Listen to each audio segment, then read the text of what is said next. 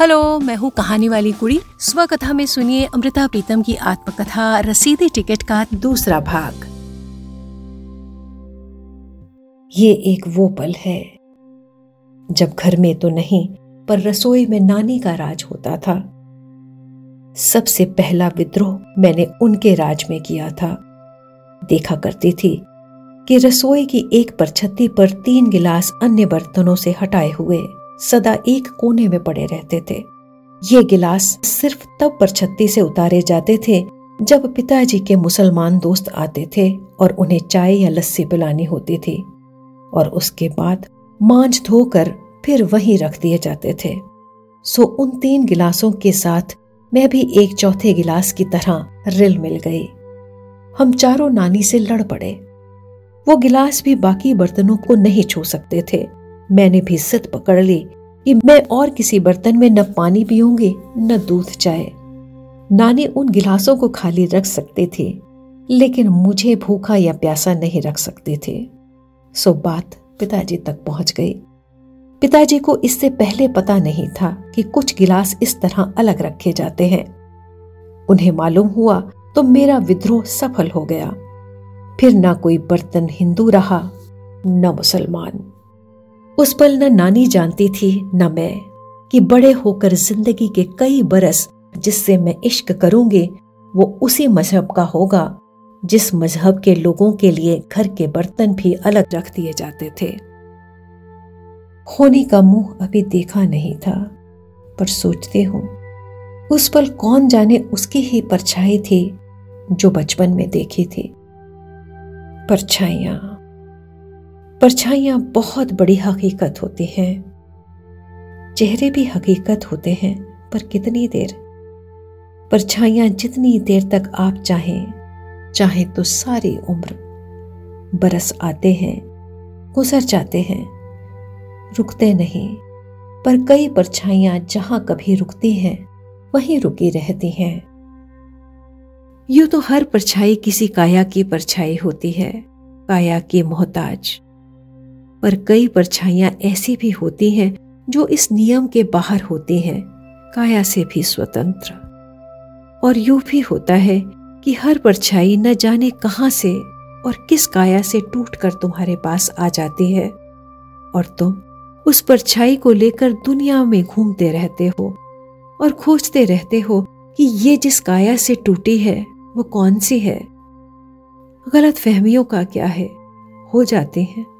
तुम ये परछाई गैरों के गले से लगाकर भी देखते हो। न जाने उसी के माप की हो। नहीं होते ना सही। तुम फिर उसे अंधेरे से को पकड़कर वहाँ से चल देते हो।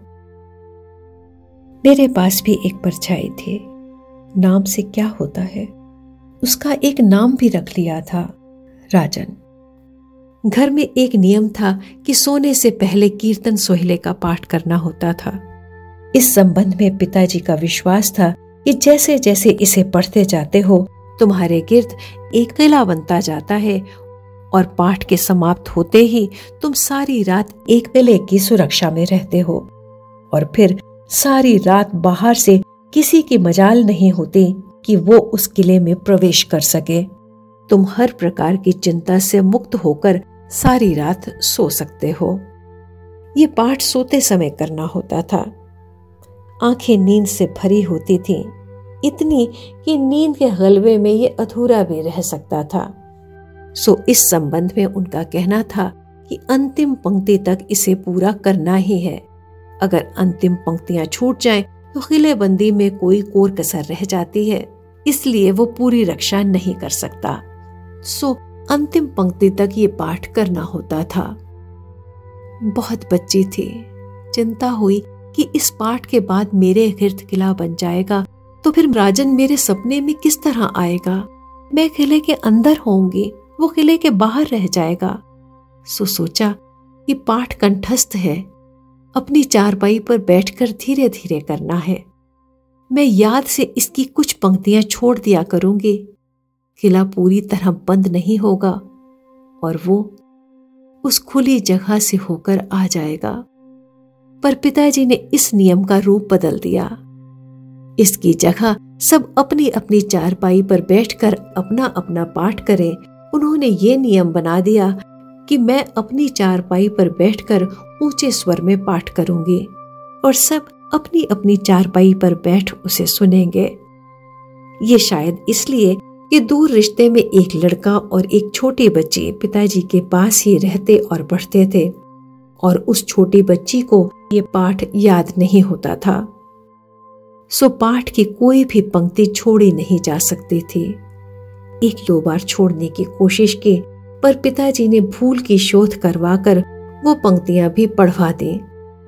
फिर बहुत सोचकर ये युक्ति निकाली कि कीर्तन सुहेले का पाठ करने से पहले मैं राजन को ध्यान करके उसे अपने पास बुला लिया करूँ, ताकि वो किले की दीवारों के निर्माण होने से पहले ही किले के अंदर आ जाया करे।